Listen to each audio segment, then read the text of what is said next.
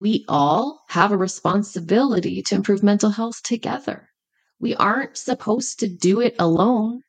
We shouldn't do it alone. And so while I think that counseling and therapy are really good things to access, we can't always rely on them. We can rely on the people in our lives, and we should. We should have those vulnerable conversations. And when we need help or we need to just talk to somebody, we need to be doing that. Hey, now it's Dan Aberhart here, and welcome to the Growing the Future podcast, where we talk to folks who like to innovate, collaborate, and transform the agricultural industry. Thank you so much for joining us for season five, episode eight. Today is going to be a very special episode, folks. I guarantee you that. I have a childhood friend on the podcast, someone who I got to know through our our parents and and lives just a stone throw from the farm. And she has done a very special thing that I'm very proud of her for, and that is she has written a book about mental health and her life experiences and her advice to you on how to navigate the sometimes choppy waters of our lives. I think we all experienced that. I know I had a mental health yesterday. I wish that we had done the podcast yesterday, although I wasn't in a good state of mind. So maybe it's good we're doing it today.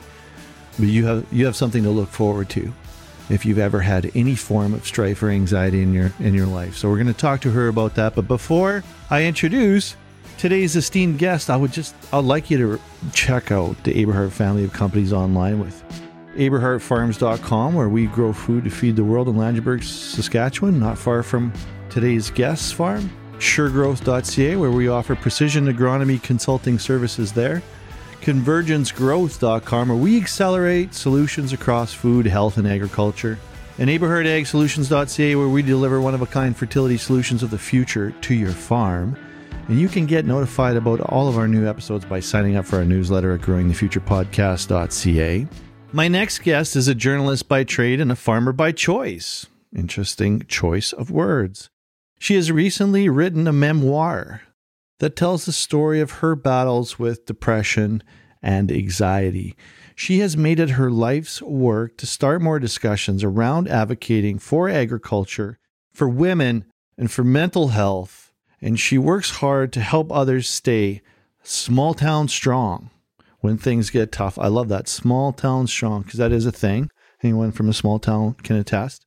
Today, we're going to talk about her background, her perspective, where she comes from in a rural community. We're going to talk about why she wrote this book, and we're going to talk about what's in the book, and we're going to talk about how this can have an impact on your life in an industry that we all know to be a little bit challenging on the mental health front. Have you ever had a wrench thrown at your head by a loved one? or had someone that in the past you didn't know what was wrong with them. We now know more, and and Lewellyn's here to to educate us. Welcome to the show, Lewellyn Melnyk. Thank you so much for having me, Dan. It is great to talk to you. Well, I am honored. I knew that you were on this journey. I've been watching you on social media and I saw that you were writing a book and I was very excited for the finished finished product and I see that you have accomplished Mount Everest there to come up with a completed book. And now it's out and then I saw you on the news and had to have you on the show. So tell us, I guess we should start at a little bit about your background and the context of who you are, where you're from, and, and your perspective, where you see the world from. Start there. Sure. So I grew up on a farm just north of Russell, Manitoba. We were a grain farm. And so we now, I guess, would be called a third generation farm. My brother is still running our family farm with my dad and my sister my mom and my sister in law. And so I grew up there and was like any other farm kid. I had my shop cats and my bicycles and my garden and all the things. and I lived a pretty charmed life on farm, honestly. I did grow up in the 80s though, and so you know what the 80s were like. It was kind of tough. And so I struggled with depression as a child, as a 12 year old. And so I, I had like this struggle with growing up on the farm because it's not that I necessarily didn't like the farm life. I loved it, but I really struggled with my mental health and the environment that I was in was maybe not the best to nourish my mental health. And so it was it was kind of a struggle because when you grow up in a rural community, you're pretty isolated and there's not a lot of supports for you there.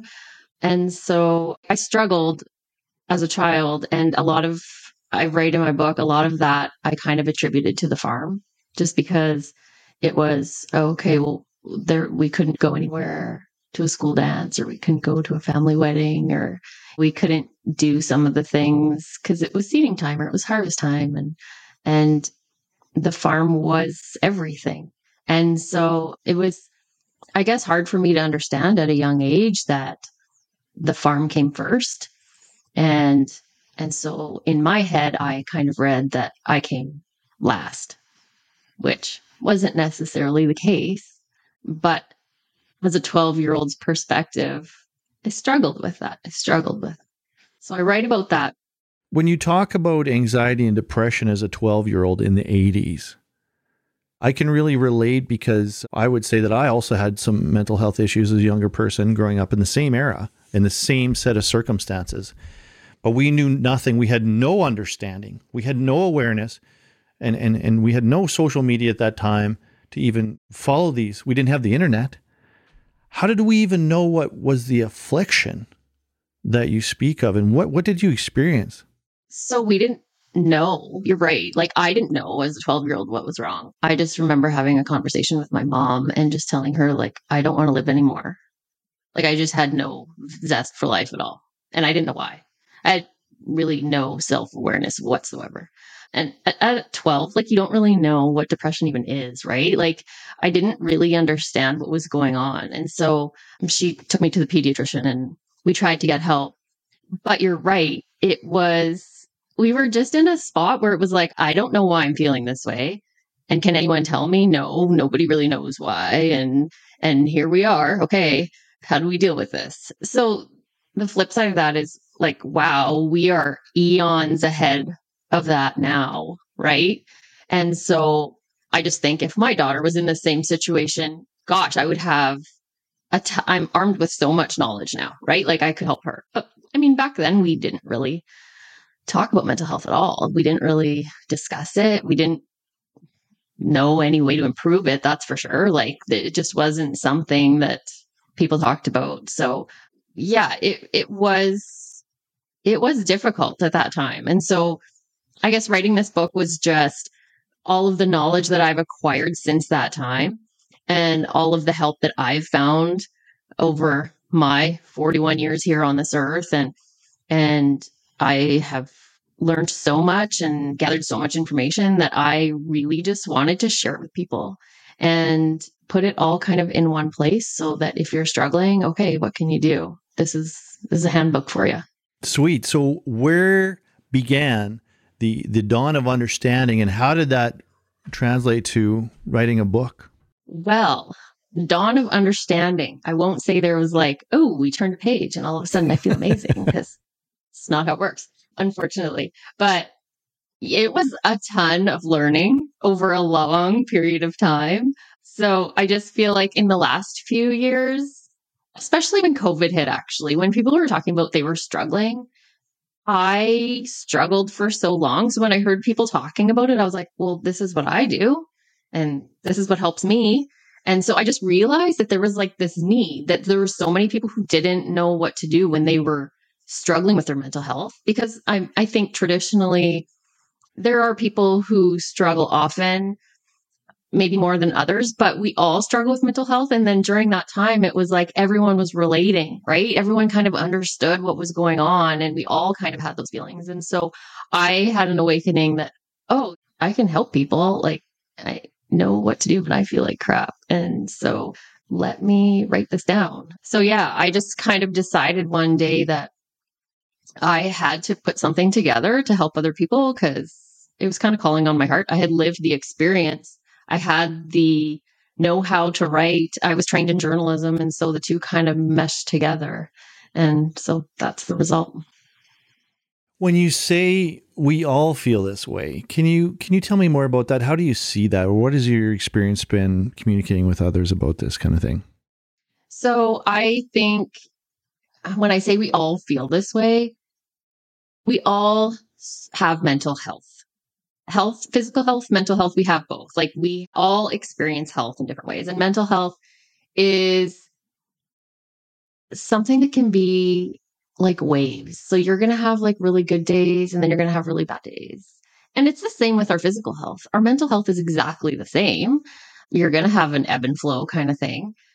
But I just find there's so much power in sharing our stories. And so lots of times if I open up and talk to somebody about my story, they'll come back with, I have experienced that. I know exactly what you're talking about.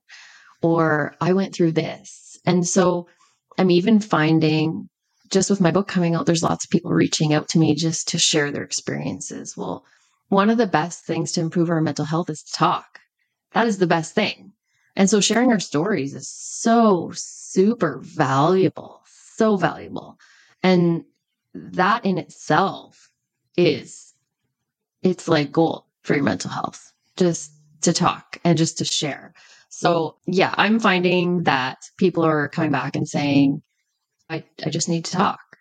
That's what I need to do. And so great. If that's your self awareness, if that's what you're getting to, that's awesome. That's awesome. I mean, there's a ton of stuff we can do, but let's start there. What do you think prevents folks from addressing it? Because I think a lot of us travel through life and we never we never address some of our behavior let alone the underlying causes that are informing that behavior, which is, is essentially subconscious. Yeah. So when you talked about being self aware, that's where that comes in. So our behavior, maybe we're used to doing something and it's kind of our normal, but when you have kind of a self reflection and and really listen to what's going on, sometimes your behavior can kind of give you clues about what's going on. And also, even your physical health, because you know that sometimes the first sign of you struggling is that your physical health c- can go. And so, lots of times, even just recognizing that, recognizing what's going on, and is there something that I'm bothered by, or is there something that's off? And so, it's really being self aware of how you're feeling all the time.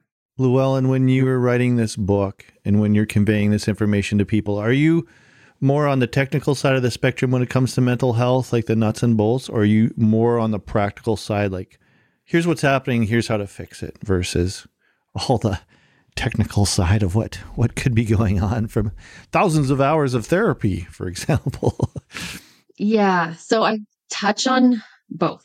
And so in my book, it kind of tells my own personal story and then what helped me. So I go through nutrition in one chapter, I go through exercise in another chapter, and how exercise has been like amazing to me. It's it was one of the tools that I've relied on and I continue to rely on every single day because exercise has really improved the quality of my life, my mental health, my physical health, everything. But yeah, I go through and kind of break down in chapters. This helped me. What can you do? So, what's the best exercise? And nutrition. What's the best nutrition for your mental health? And yeah, if we're going to go to therapy, that's a great thing. But what else can you do? If you're not going to go to therapy, what else can you do? Because we know that there's a lot of reluctancy, and sometimes people don't want to maybe even say that they're struggling. And if you don't want to say that you're struggling, which it's okay because it's like having a broken arm. If you if you're struggling with your mental health, there's no shame in saying you struggle with your mental health or you have a broken arm. It's it, there shouldn't be any difference whatsoever. We all deserve help no matter what it is. If you have an ailment. But yeah, each chapter kind of goes through kind of the technical side of things and then also my own story. So I kind of tie everything together and talk about looking at gratitude and how that can play a role and looking at connection and having important people in your life and talking and also having self confidence. I mean, there's a lot of times that we struggle with I'm not good enough or I'm not doing what I should be or having some expectations on ourselves, which the best thing I think is knowing who we are, being confident in who we are, and not trying to be anybody that we're not. Like, really, honestly, let's put it back to basics. That's a lot of things that can improve your mental health right there. So, yeah, I touch on all of those things technical, you name it.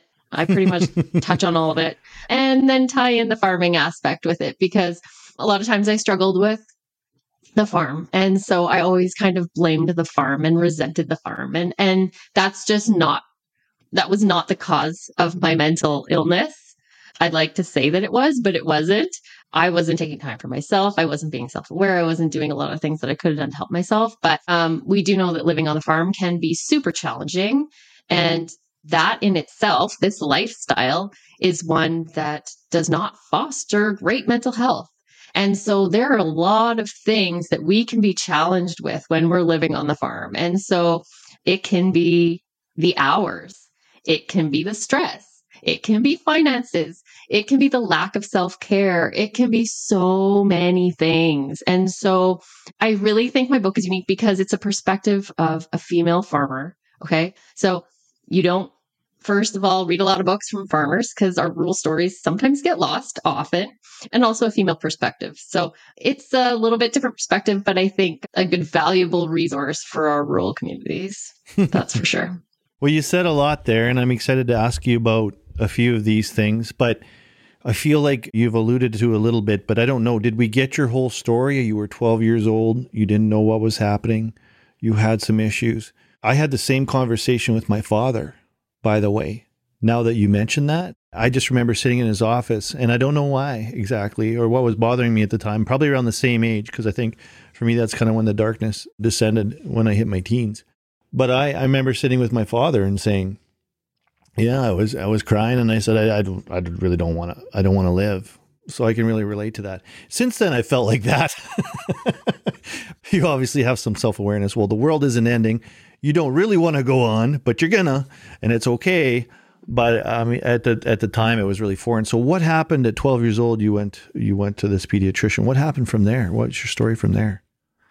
So they decided that I had whack hormones and had a chemical imbalance, and so put me on birth control pill and and tried to do some things, I guess chemically, to help me balance my hormones. I feel like when you're at that stage of life, like you said, when you're going through your teen years, like there's just so much going on. So like try and figure that puzzle out. Honestly, for anyone, I think it's it is hard. But I did I did improve over time. And I realized over mm-hmm. time that a bad day isn't a bad life and that we're allowed to have bad days, which for a while I kind of thought we weren't. And that's just not true. I mean, we're all allowed to have tough days or tough seasons and we know that they're not going to last forever like you said. So that realization was really important. I became a journalist and i loved my job. I loved reporting. I did the news. I thought it was great. I loved writing. And i really enjoyed that part of my life in my 20s it was an incredible job i have so many great memories of being a journalist but i also struggled there too and it was just habits that I hadn't acquired yet. So, not taking time for myself and not looking after myself properly and really just throwing myself into my work. I was a workaholic and a people pleaser, and I got stuff done, which is great for an employer, but wasn't always great for me. So, I did struggle and ended up moving back to the farm when I married my husband, James. And so that was. That was another kind of difficult time for me because I knew moving back to the farm was going to present all the same challenges that I had dealt with before. And so I wasn't sure, okay, do I really want to do this or do I not want to do this? Well, I did love the farm life. Love it. I still love it. And I'm so glad that I am a farmer now and I wouldn't change it. Does that mean I don't struggle? Absolutely not. In my book, I talk about dealing with anxiety as an adult. When my kids were small, I was trying to raise two kids and trying to do everything on the farm that I did before I had kids and didn't take anything off the plate, just kept adding it. Well, that doesn't work. It didn't work. And I got to a point where I just had panic attack after panic attack, and the anxiety had full hold on me again in my 30s. So I had to change things. And that was kind of a turning point for me. It was like, hey, I don't want to do this anymore. This isn't this isn't how I want to live. So let's do things differently. And that kind of started my journey of what do I need to do? And let's change this. Let's let's change the everyday and make sure that we're doing the right things every day so that we're not in this place of burnout, anxiety, depression, because that's no place to live. And so, yeah, I now am so thankful for my self awareness, but gosh, it's taken a lot of time and a lot of learning and a lot of reading and of counselors, but grateful for my journey because I think that it's it's helping other people now. And in that there's healing for me too. And I'm finding the more I share my story and the more stories that people are sharing with me, it's it's helping both sides. Can you share with us specifically your experience on the panic attacks and, and the depression? Because I have experienced panic attacks in my youth completely out of the blue. They were related to reading in class and public speaking, believe it or not. Nobody really believes that because I talk way too much publicly. And you're running a podcast. Look at you. I know. I know. Well, it's for me getting on the stage and doing a keynote at a trade show is is like a superpower now. It's like leaping out of a wheelchair and it's still terrifying at times, but but I really revel in that. When I had those panic attacks in class, specifically when it came to reading, it was something so foreign that overtook me. I'd never ever heard of it really didn't really know what it was until really decades later. Like, what did you experience? What did you go through? And I think I think for folks to hear your story can really help them relate and set the stage for some of these solutions we'll talk about here shortly. Yeah. So a panic attack, if you've never experienced it, for me was sometimes my face would go numb. Sometimes I would pass out. Sometimes I would get really, really hot and then get really, really cold. Sometimes I'd shake my heart would race. So, and that would be the thing that kind of got me is like my chest would get tight, like it was hard to breathe and my heart would race. And it was an awful, awful, awful feeling. Mm. And lots of times I would have these in the middle of the night, sometimes not even during the day. So my kids were really small at that time when this was happening. And I would wake up in the middle of the night having this panic attack and I I wouldn't know what was going on. Well, my brain was going 100 miles an hour all day long. I would lie down to go to sleep, and my body was just telling me, like, okay, breathe, but I can't. Like, so my mind was just going 100 miles an hour, and that was the result. It wasn't fun. It doesn't feel good.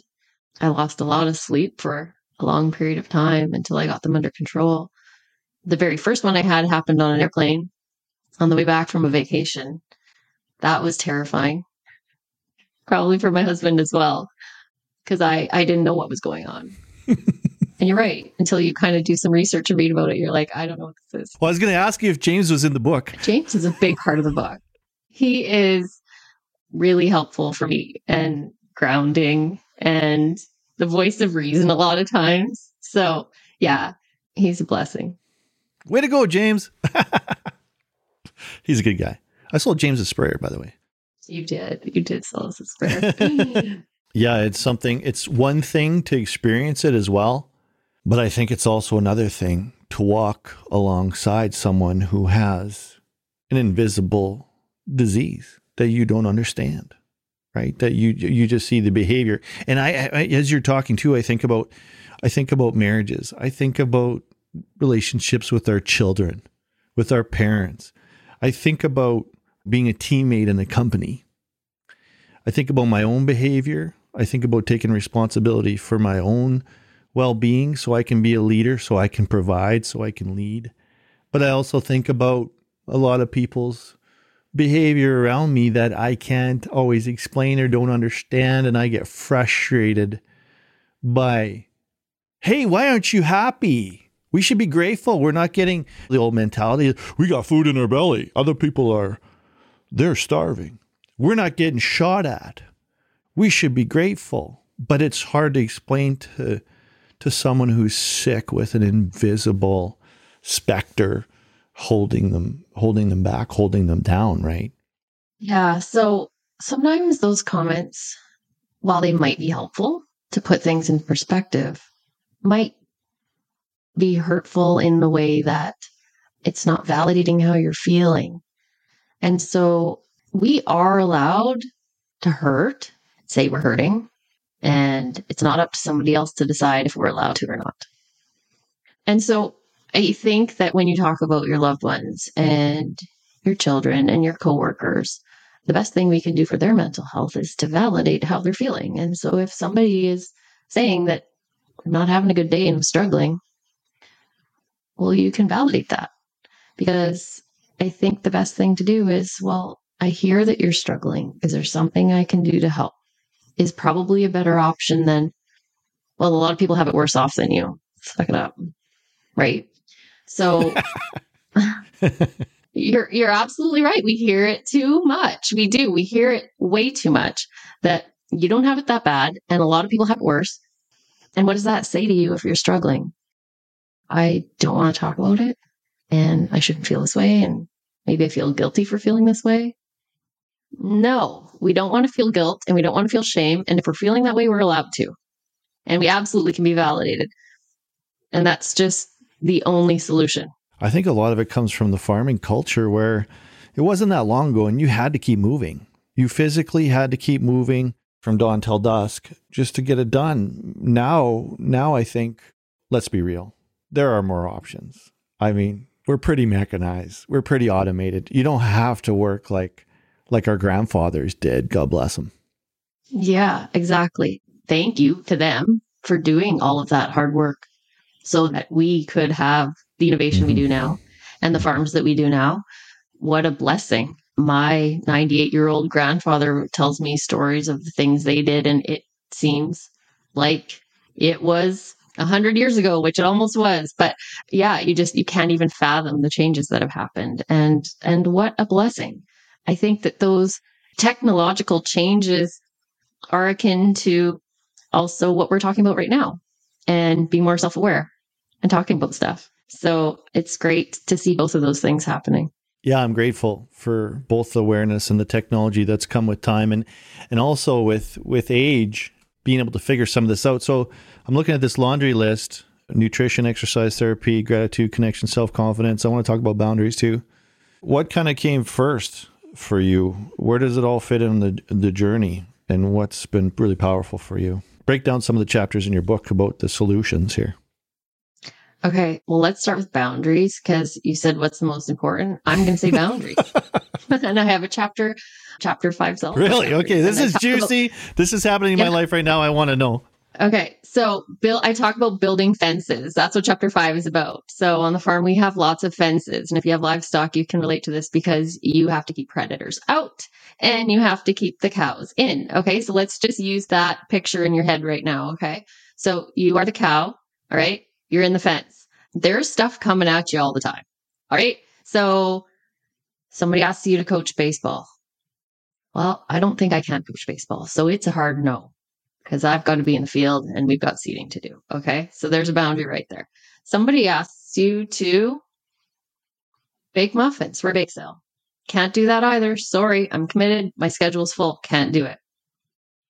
There's a lot of things that we say no to. But with boundaries, I also want to remind you that it can be the other way. Okay. So we're in the fence. What is the fence doing? It is protecting what is important to us. So, what are the things that we really value? We need boundaries to protect those things too. So, it's not just to keep things out, it's protect the things that really matter. And so, when I talk about knowing yourself and knowing what's important and knowing what matters. Are you doing those things? Are you protecting those things? Are you making time for those things? Because that is equally important. So boundaries, they're a fence. They're keeping stuff out. They're protecting what's in. They're not a wall. It's not a wall. You can still look over the fence. You can still talk to people. You're not blocking the whole world out. It's just a fence.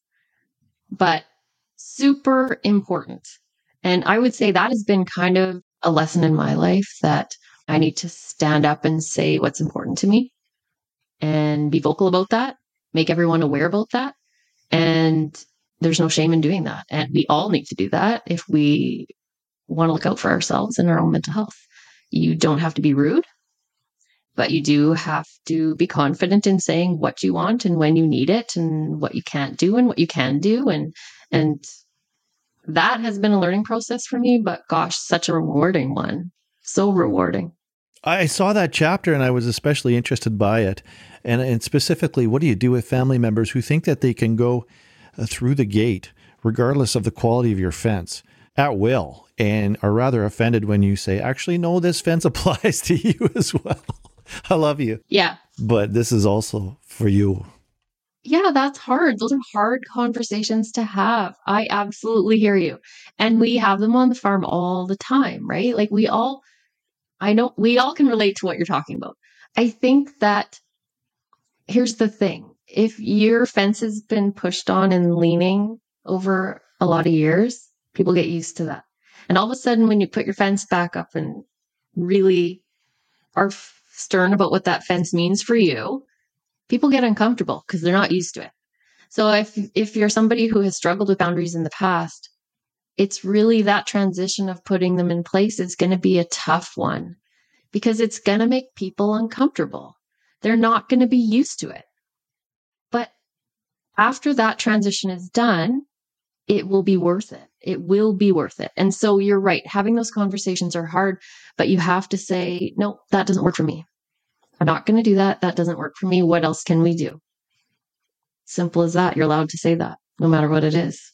The funny part is when I reflect on what you're saying to me, the heavy lifting is establishing the the nature of the fence and who it's for and what it means and why it's there. I think once it's done, there's a huge sense of relief on the part of the fence owner that finally, okay, my my boundaries aren't being run over. And because when you when you grant that access, it's just more gets taken, doesn't it? I think you set healthy boundaries, and I hope I don't know if you have any advice on how to set or what is the difference of a healthy versus unhealthy boundary, if there's such a thing. But once you've set that, it's it's kind of crazy to me the result of how the respect flows from that. Once people know and understand it and has been in place a while. Yeah, I don't think necessarily there's a healthy or unhealthy boundary. I think it's it's something so specific to each person, each individual. You're right, the reward of knowing where they should be and what they are is going to pay dividends. Yeah. We were talking about nutrition before we went live. I just got my blood test back yesterday. The doctor phoned me and said everything's amazing. I'm very healthy and I just I felt so I felt so lucky and so blessed and I was getting that blood test because I'm going back to the naturopath tomorrow, which some people think is sort of like a witch doctor, and I guess the equivalent would be snake oil doctor or whatever in, in agriculture, which we talk about a lot of interesting things on the show. But I know food, what you put into your body becomes you. And the things that we eat in North America, I mean, you look around, like we were in Paris, we got off the plane in America. like, reminded about how how overweight folks are in North America because of the diet. Walk me through nutrition. Walk me through what it means for you and how you address that. So, just exactly what you said that what we eat creates every cell in our body, right?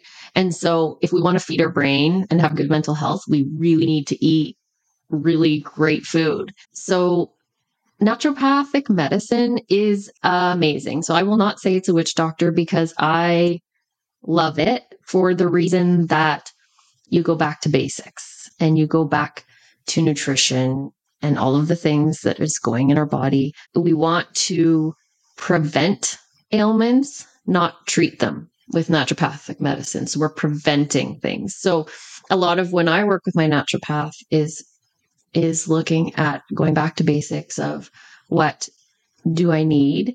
So am I deficient in a certain mineral or vitamin? How can I supplement that in what I'm eating? Let's let's see how we can change our diet. There's been so much talk lately about nutrition. And so writing that chapter in my book was really the hardest because there's so many differing opinions. But let's be honest. We know what we need to eat. It is all the things that we have eaten for a long time. Meat is so important. and I'm so tired of hearing people say that you shouldn't eat meat. Okay. It is the most nutrient dense thing we can eat. We need to eat it. We need the protein. Vegetables and fruit, we know we need whole foods. I mean, it's pretty simple. And that's kind of what I wanted to give readers as a message is it's pretty simple stuff. Don't complicate it. It's not complicated. Go back to the basics and eat some whole food. And it's it's going to help your health and especially your mental health. Especially mental health. I think it's one of the biggest factors. And the other thing is I find too, okay, when I'm feeling fat, sorry, like when I'm feeling fat, I don't even want to leave the house. Like when I'm bloated, when I'm overeating, when I've put on too much weight, when I haven't brought all this together, it's it's I just feel I feel super uncomfortable. I feel super uncomfortable in my clothes. I feel super uncomfortable in terms of flexibility and everything, which has become a lot bigger thing as I've gotten older. And I think part of the challenge too is if you haven't really experienced wellness, if you've never been to that side of the fence, if you will, it's hard to have any perspective beyond your current state. So if you've never done 75 hard or if you've never done a challenge or you've never been consistent in your diet and your exercise and maybe your therapy too, I challenge you because the wellness is on the other side is greater than probably anything you've currently experienced by a lot, Lewellyn. You're absolutely right. And 75 hard, that in itself is hard. So kudos to you for doing that challenge because that one is a hard one. I've looked at that a few times and I'm like, I'm not there yet. not there yet no, looks good. I could do it, but I'm not there yet. But you're right. You're absolutely right. Because I always say when I'm working out now, I'm working out for my mental health. I'm not working out for my weight. I'm not working out because I ate something that I shouldn't have. I'm working out for my mental health. And what a change in mindset, how valuable that has been for me is incredible. Because I, you talk about maybe today I feel fat. I, I, I those those thoughts get less and less when you're doing things for your mental health. If you're doing everything for the sake of your mental health, those things come out of play. They just come out of play eventually. It's funny because I've had that in the past, but my mindset has changed so much that I go for a run in the morning and it's purely to feel good. And that's it. That's what it's for. Nothing else. The physical health, it comes with it. It just is tagged along. I know what you mean. There was a time in my life, I think, when I had a lot of goals about hitting a certain weight or feeling a certain way in that regard about self image. But now it's just so much about I know what my day's like without it, and I know my, what my day is like with it. And I know yesterday I had a very difficult day and I wanted to get to the gym, but I prioritized a bunch of other work and it just it was a downward slope from there. It never got better. But today, I knew that when I got to the gym and then I got back in time to give Jed a ride to school and I went to the office, I'm telling you, I felt like the hardest part of the day was showing up at the gym was done and everything from there was doable. It was workable. Mm-hmm. I'm in the state. Mm-hmm. I feel great. And the tension that comes in your body from sitting in a tractor all day, from sitting in the office all day, from mulling on how to build your empire every day, we as men just associate our self worth with what we've built. And if it's not going right, we're going to jump off the parapets of the castle. But, but if at least if you lifted something heavy, especially as we get older as men, that's 80% of what counts. And the rest is just gravy, man. And if, if you got nothing else in the day, and that's what I loved about 75 Hard, when you worked out twice a day, First of all, you had a lot of time to process your business. You think it's not productive? Try walking 45 minutes every day outside. Of course, farmers get lots of windshield time, but I don't know it's, if it's the same. That exercise is some of the best time to be processing what's next in your business. And it's a, probably one of the most profitable things you could do, I think. It's been good for me. I completely agree with you. I think some of our best thoughts come when we're working out. It makes your brain work better. It just does. So I completely agree with you on that one. Absolutely. So talk to me, where does therapy, counseling, all this stuff, where does it fit in? And I know for lots of people that's a really tough one to get to and we should be doing it preventively, but let's face it.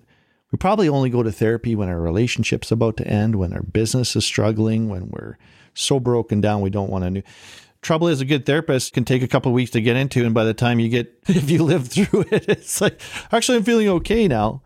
But how do we develop a proactive program around sharing our feelings in a professional circumstance? Those are all good points. Those are all fantastic points because you're right. It's like, okay, I need to talk to somebody right now in a crisis. Oh, I can't get an appointment. Okay. Uh, yeah, we're having trouble in our relationship. We need to get a counselor. Oh, okay. Well, it's going to be two weeks. Like, you're right. When you're in the depth of those things in a crisis and you need help, it's sometimes hard to find it. So I will say this I will say I like to pre plan and have sessions on my calendar a few times a year. And granted, I will not be in a crisis, maybe when that appointment happens.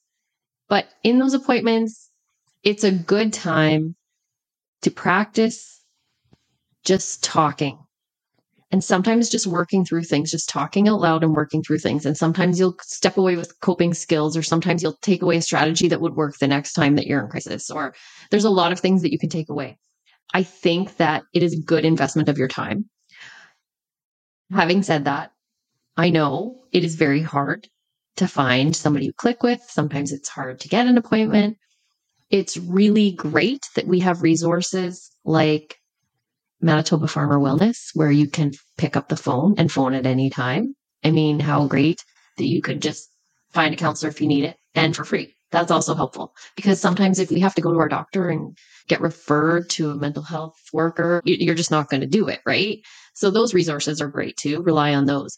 But most importantly, how about our small towns?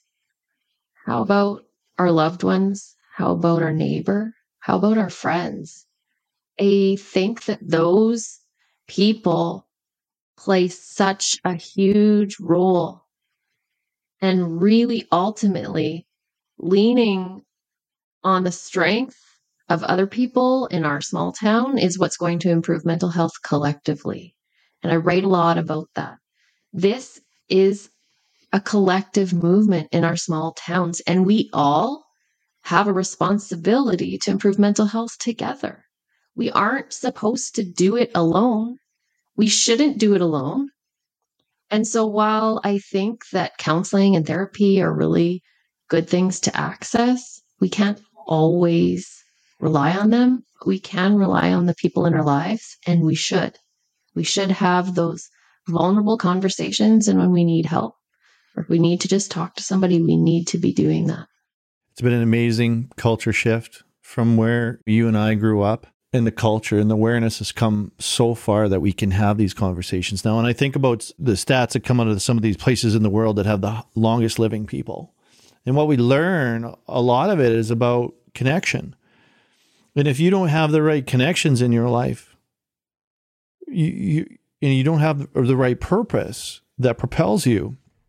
There was a study that they referred to the very first strategic coach I ever went to, where they talked about people over the age of 80 statistically. Without a partner, you perish shortly, like shortly, like a year or two. Without a purpose, you perish. You perish shortly, within a year or two after the age of 80. What does that tell us about the health of spending quality time and the cultures around the world that have a four day work week and they spend two hours at, in lunches with with colleagues and friends and family and they, they go home at 7 p.m and the, the, the supper takes all night and then they go to bed and it's all fellowship. That will keep you alive. What a blessing right? But sometimes we can't always do that here and especially on the farm and so that's why if you're going to stop in the field for a meal put down that tailgate. You put out the food and y'all talk about how your day's going. And maybe it's not three hours, but maybe it's 30 minutes. And maybe that's what we need to fill our cup at that time, right? You're absolutely right. I think that those things are so valuable. How can we look for them and how can we find them in our schedule? How can we work them in? If we know that those things are important, we will prioritize them. So just knowing that learning that that is important, connection is important, purpose, all of those things, work it in, work it into whatever it is that's on your schedule. You got to get stuff done. I totally get it. I totally know what it's like on farm when you're running. Take 20 minutes, take 30 minutes for the better of everyone. When I was growing up, I I don't even re- hardly remember a hired man because my father did it all on the side while working at the mine, while working in crop insurance, while working at the John Deere store. Now there's a fantastic people team of people out at the farm. And I think one of the greatest things that's happened in recent memory out there was they had a NASCAR simulation of a pit stop and there was different teams and you had to learn your roles and every time you went out and, and did the tire change at the pit stop. There was a little lesson there and you got better and you learned your role. And it was so incredible. The teamwork was so amazing. I had another hired man who was running another farm in another another area who saw that and just said i think that is so awesome. I would love to be a part of that and i wish that we had more. And growing up too, I mean, it was a lot about the, oh, you got to uh, the hired, going to pay him 12 bucks an hour, whatever at the time, right? And they don't know how to run the auger. But now it's bringing people to a way of life in a community that they want to raise their kids and play hockey and attend school there and go to the ski hill and hunt and, and fish and, and ride quads. It's a great life. But what's required for keeping people productive on the farm is so much different than our expectation in the fast. Well, I gave this guy 12 bucks for that hour of work. He should know how to, uh, he should have done. It's almost a derogatory term at times, I think, hired man. We've been around that culture a lot. Now it's about teamwork. People, people demand that. And uh, as well they should, because it's back to purpose. It is. And each person of the team is a valuable resource. I struggled a lot with not being in the field when my kids are small or making meals or I'm doing the books and my husband's pulling wrenches and he's working so hard and yeah, well, I'm working hard too. It's every member of the team. Like I struggled with what my role is and is it important? Well, yes, heck yes, it's important. And every role on the farm is important. It doesn't matter what your role is. So you're right. If you're a hired man, or if you're making the meals, or if you're doing the books, or whatever your role is, gosh, it's important. I mean, we need all of those people. We need all of those things. And and it is a community, it is a team. And we're all on the same team. Like that's just the way it has to be. That's the way a good work environment is going to be. And I would argue that if you want to be efficient, you need to look after your team first, honestly. Without it, what do you have? If you're a one man show, you're going to get burnt out. This is important for our businesses, for our families. Yeah. Like the one man show was out of circumstance because, man, those bills had to get paid and there was not a lot to go around. So it was work as hard as you can, make sure those bills are paid.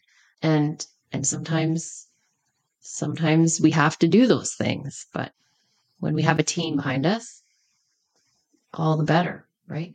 Often for a man, it's easier to go to work, to go to war, to go to battle, to do those activities than to try and address something in your personal relationship or your family, maybe, or maybe it's community or whatever, that you don't have the tools for, you don't have the understanding, you're not equipped for, not like you can go fix that thing in the shop or in the field or just get it done, make it black.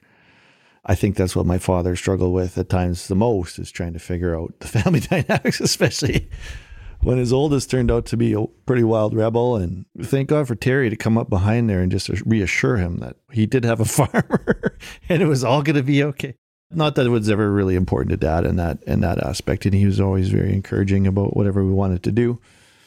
But how do you work around some of this stuff? I mean, legit, we can talk about whatever we want but logistically, it's pretty tough to just leave the swather and go to a therapy appointment or come to work later because you were working out or eat right. I mean, I know what it's like to be in a cab and you got X amount of snacks and you're trying to plot the trajectory of that going down your gullet, but it doesn't work out that way.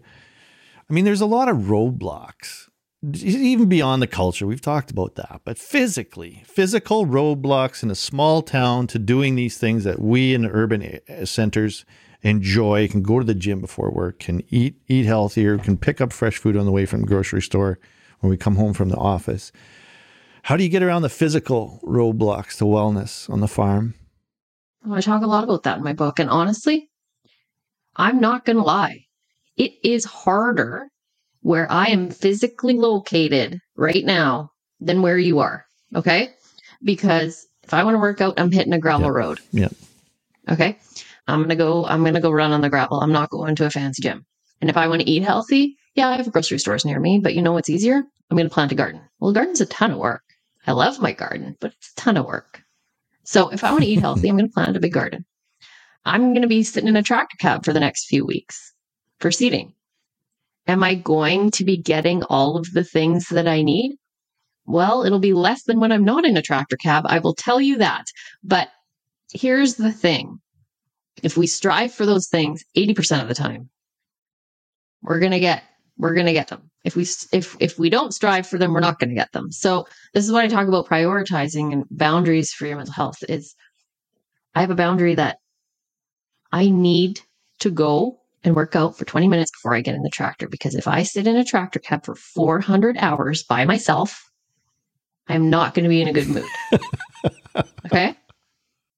So I need to go run for 20 minutes. I'm going to go do it. I'm going to go. You're not going to be able to move either. yeah, I'm going to go run and I'm going to put something in the crock pot that's healthy because I know we're going to have to eat later, or I'm going to ask my mother in law to help with food so that I know that something is planned for supper later when we need it because that's going to be a pinch too. And I'm going to get some help because the kids need to go to ball practice or dance or whatever. So I'm going to have to employ some help there. So yeah, the roadblocks are everywhere. Absolutely. And then throw throw a wrench in the plans when somebody gets stuck and you got to go pull them out. And then you need to be on the phone with CRA and then somebody else needs a ride from town and you need parts. And you know what it's like. Like it's just they're they're everywhere all the time.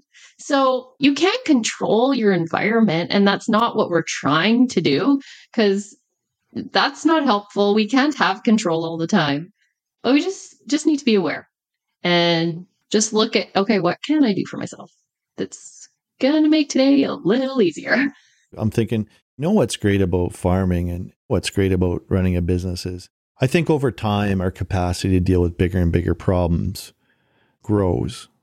And and there's so much satisfaction in that knowing when when when we're younger, of course I'm on the spectrum for for being rather excitable. It seems like the world's ending. But you get a little bit older. I guess the parable is as an old bull, you're kind of walking down the hill, not running down the hill. But yeah, it's so much better as you get old and realize I mean, these things will come and go, but it's not the end of the world. the wisdom of growing older. I mean, that's valuable, right? Absolutely. The wisdom of growing older. Yeah. If I could tell my 20 year old self a lot of things, I'd probably sit her down and buckle up. Here we go. I'm going to tell you some stuff. But no, we can't always have the wisdom of that. And sometimes, sometimes you can tell somebody till you're blue in the face, you should do this, you should do this, but you only learn by doing. So that is what the way of the world, right? So Well, it's so fascinating too, because whether it's employees or kids, you want to get in there and tell them how it is and you want to set up consequences and stuff like that. But the reality is, if we can just love and accept people where they're at and have some understanding and think about ourselves at that age. I mean, I look at the kids, the teenagers now in our lives, and I look at some of my younger employees and I think about where I was at at those ages. They're doing they're doing just fine, thank you. They're doing very well. Yes, they're making some of the mistakes that I made, which really frustrates me to see someone else do. And maybe that's why it bugs me so much because I know better now and they should be more like I am now when it comes to cleanliness and godliness and whatever else things we think behooves us. But really, I mean, how did that go over when people tried to tell us anything, Lewellyn? Yeah, probably not very good. Yeah, I can admit to that. Stubborn is a word I know very well. I'm sure it serves you well, given all, all the things that you've done. We're getting close to wrapping this up, but I wanted to ask you about gratitude. One of the, one of the greatest blessings from Andy Frisella is his equation for happiness. That when you practice, works very well. It's doing 75 hard. That happiness equals discipline plus gratitude. You apply discipline to your life, and you're grateful for your life, and that's kind of it. That's kind of it. What is where does gratitude come into the context of your book and and your journey with mental health? Gratitude is something that I've had to learn, really, honestly, because it's a skill. I feel like. I feel like it's a skill. I have a practice that I do every night. And so I write down five things that I'm grateful for from that day. And I do it every night before I go to bed. I have a notebook beside my bed, and it has become a really important ritual for me because I, throughout the day, will look for those things. And so, for an example, today I went outside to drive my kids to the bus. We have a little bit of a drive. We have to take them a few miles to catch the bus here. So we walked outside, and the first thing I heard this morning were the loons calling. So I love loons, first of all, like, love them. Think they're the greatest thing ever. And when I hear them calling, it's like, oh my gosh, it's just like so special on my heart.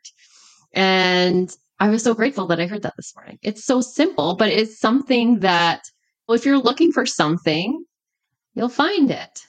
So that's a practice that's been really important. Another thing that I do with my kids is before bed, when I tuck them in, I say, What was the best thing about your day? And so it's really great because it's them kind of telling me what they're grateful for. And we do that every night with them too. So I'm trying to teach them at a younger age how it's important, how to look for things, what you're grateful for, where's the gratitude. I think it's a good skill to learn. I love that. One of the greatest things in our lives is sitting around the kitchen table with loved ones. And it's it can be corny, it can be uncomfortable. And Uncle Terry always makes us do it. but man, mm-hmm. when you go around that table and when you hear what everybody's grateful for, and you have some laughs, and some people are long and some people are short. As you can imagine, me and my brother are what some of the longer speakers. It's just incredible, and it's incredible how uh, like the the juices flow. The chemistry flows from somewhere. Who knows where that comes from? But it's a feel good chemistry. It's a drug. You feel great, and there's nothing better than being around loved ones that are happy and healthy and we're all so blessed. It's incredible. I love that you do that. I mean, this is a huge thing that you've done with writing a book. I admire it so much. I mean, I'm looking at the cover of your book and your website, and I'm just so proud of you and for you. Well, thanks. Like, what, what what's the biggest thing you learned writing this book and like the self reflection and then the sharing and you're on TV and people are reading your book and what's the biggest sum it all wrap it all up for us here. Okay, what's the biggest thing I've learned? There's so much. I don't even know where to start. I've learned that I found my voice. There's a there's a big aspect of music in this book. I rely on music kind of as a tool for my mental health. And so I kind of have like song cues throughout the book. But when I say I've found my voice, it's like there's so much, I guess, healing in telling my story is what I found. And with as much fear that there maybe was in sharing my story, there's so much healing that's come with it. So it was a huge undertaking. I, am not going to lie. I will I ever write another one? Maybe not. I'm, I'm not really sure. when I get like we were talking about being stubborn, when I kind of pick a project, I kind of see it through, which sometimes is to a fault. I will admit that. But I'm at no regrets at all super glad I did it. It's helping other people. And I love to hear the feedback from readers now, people reading it. And so all of the intentions that I had with putting it out is kind of coming full circle now. So yeah, I learned I learned a ton, but in the end, really it was a lot of a lot of healing on my end. Reading through your book, skimming through it, one thing that caught my eye was there was a moment where you declared I will write a best selling book. Yeah. Talk about writing down your goals. I wrote that down for a lot of days. I wrote that down, put it on paper, and I had that goal. I wanted to do it. It was it was a calling. I had to do it. So I was all in. Proud of you. Hell of a job. Unbelievable. And doing a lot of good in the world. Really doing a lot of good in the world. How would people find you, and find this book, read this book, be better, live better, live with wellness? Well, you can find my book at lewellynmelnyk.com. which is my website. You can also find it on Amazon. And you may be able to find it in your small town library if you're from Manitoba or Saskatchewan.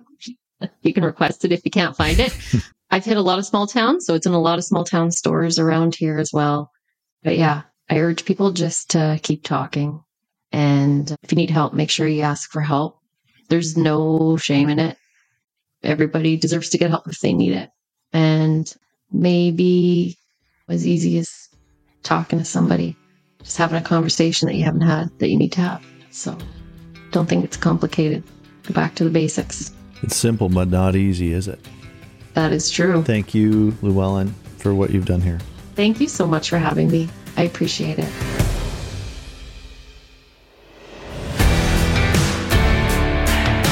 Thank you so much for joining us on today's episode. We really appreciate that you'd spend some of your valuable time with us. We would like to give a shout out to Stephen and Veronica and the whole team at Pod Sound School for their talent and hard work in editing and producing these episodes. Be sure to check them out at www.podsoundschool.com. Also, Nicole Doobie from Aberhart Ag Solutions. Thank you so much. Nicole's really passionate about making these episodes come to life and sharing them with you please let's stay in touch. You can communicate with us on any of the social media platforms. You can also check us out on YouTube and sign up for our newsletter growingthefuturepodcast.ca so you don't miss an episode. Do not forget to check out the Aberhart family of companies online too, aberhartfarms.com, suregrowth.ca, convergencegrowth.com, and aberhartagsolutions.ca. Links are in the episode notes. We would love to hear from you. Reach out and tell us what you like about the show or what we could do to improve upon this and we will send you some free swag. Until next episode, folks, let's keep it real, growing the future together.